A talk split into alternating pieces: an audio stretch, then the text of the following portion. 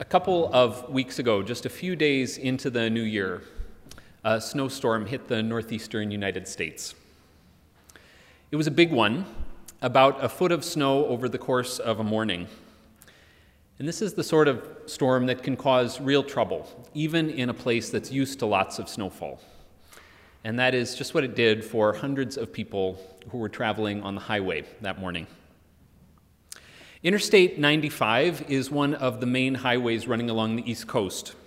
And this storm brought a large section in Virginia, miles from any town, to a standstill that Monday morning. Multiple cars had run off the road, exit ramps were buried in snow, and plows were unable to get through. So the traffic just stopped.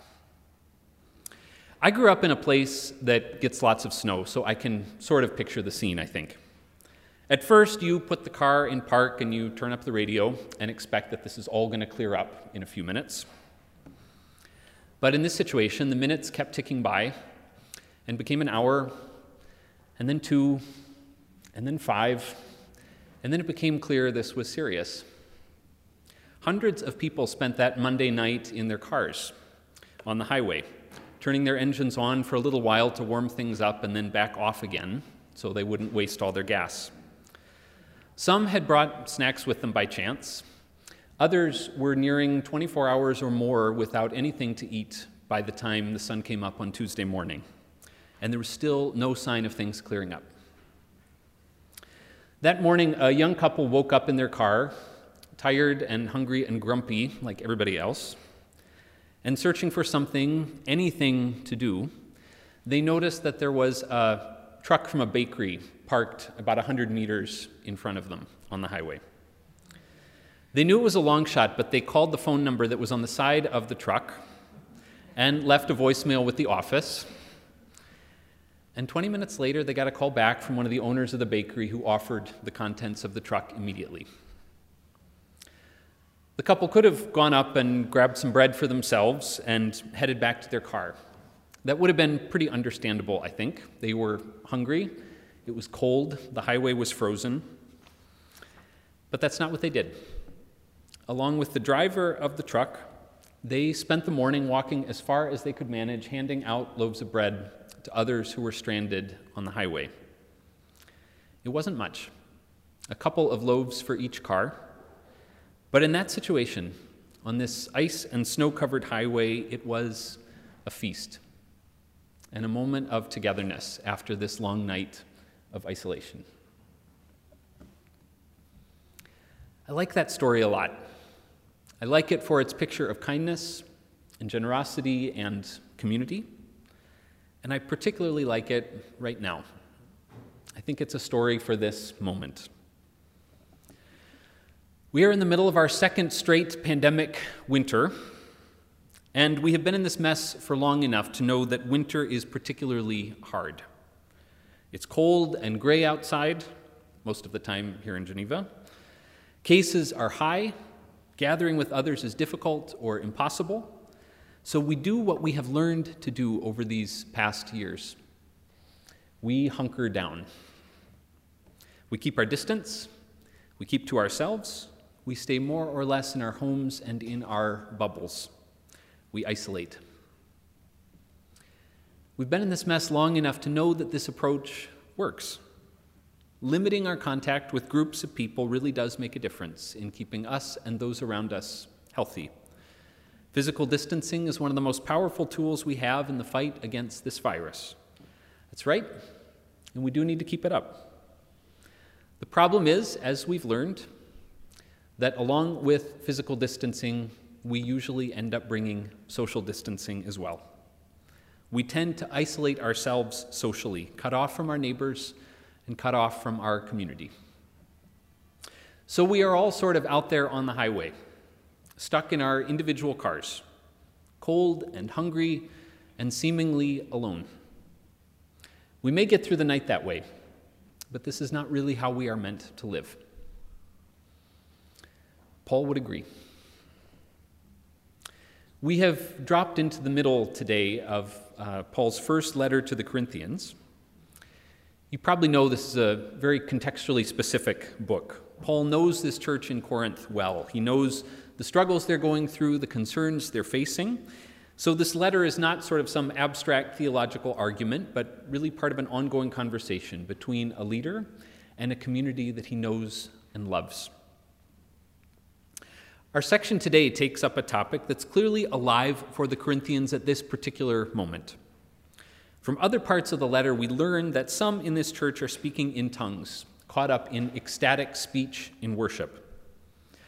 The congregation understands this phenomenon as a big expression of the Spirit's power, and everybody's clearly impressed with those who are displaying it. Maybe these folks are more in tune with the Spirit than the rest of us. They wonder. Maybe they should be given special honor in the community and held up as the people who really are true believers. So, what do you say, Paul? That particular question may not be our question today. In fact, it probably isn't our question today. But Paul's response speaks powerfully into this moment nonetheless. He doesn't simply address that topic of ecstatic speech, but speaks much more broadly about the role of the Spirit in our lives. He speaks about the Spirit's gifts. And the first thing he says is that you are gifted by the Spirit. All of you. At the very start of this letter, he says this to the community as a whole I give thanks to my God always for you because of the grace of God that's been given you in Christ Jesus. For in every way you have been enriched in him, so that you are not lacking in any spiritual gift as you wait for the revealing of our Lord Jesus Christ. He says more or less the same thing at the start of our passage today. If you are part of this gathering of people who claim Jesus as Lord, as the highest authority in our lives, then the Spirit is with you. You won't have all the same gifts, but you have what you need, he says. You are not lacking in the Spirit, you are gifted. That's the first thing he says. The Spirit is all around, present in each one of you. Second, he says the various gifts are all of equal value. There's no hierarchy here, with the most visible and impressive ones at the top and the more quiet and ordinary ones at the bottom. No, all are necessary, all are of equal value. And the third thing he says is this the gifts are not for you alone. All those points that Paul makes are significant. All of them are beautiful and radical in their own way. But it's that third one that particularly struck me this week. Yes, you are gifted, and your gifts are not for you alone. Paul says it this way To each is given the manifestation of the Spirit for the common good. Isn't that a lovely phrase? It says that while each of us is gifted, none of us has the complete package all by ourselves. None of us has all the gifts the Spirit offers. Paul rattles off this whole list of good things poured out by the Spirit wisdom, knowledge, faith, healing, miracles, prophecy, interpretation. An individual might have one of those, but she certainly doesn't have all of them. So we need one another. We need the healers and the teachers. We need the prophets and the elders.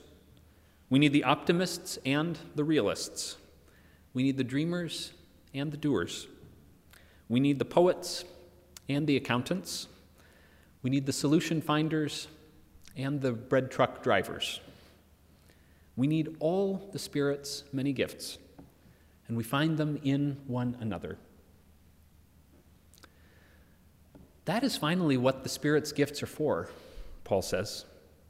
They're not for keeping to yourself, they're not for hoarding, and they are certainly not for creating new hierarchies and divisions. They are for offering to others, they are for building up the community. Which brings us back to today, to all of us stuck in our individual cars on the snowy highway of January 2022. Here in our second pandemic winter, it is so easy to isolate, to hole up and to lose contact with one another. But, friends, that is not how we're meant to live. We are people gifted by the Spirit, and we are meant to be offering those gifts for the common good. We're meant to be sharing with one another and serving one another and taking care of our neighbors together. In this strange time, with lots more distance than we'd like, even now, you still can. You can still pick up the phone and call someone you haven't heard from in a while. You can still serve in a ministry team.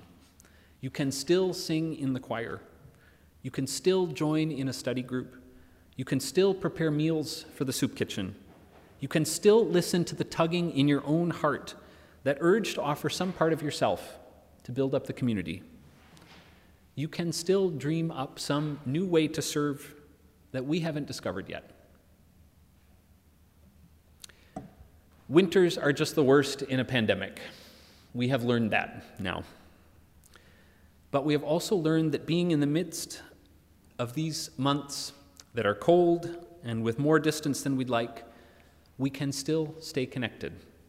We can still listen to the voice of the Spirit, reminding us that we are part of a community, that we are bound to one another, and that our gifts are meant to be shared, that they only find their true purpose, in fact, when they are offered for others.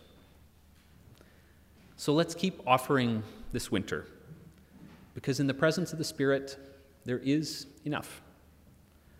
Like a truck full of bread on a frozen highway, there are gifts all around us, just waiting to be shared. Thanks be to God. Amen.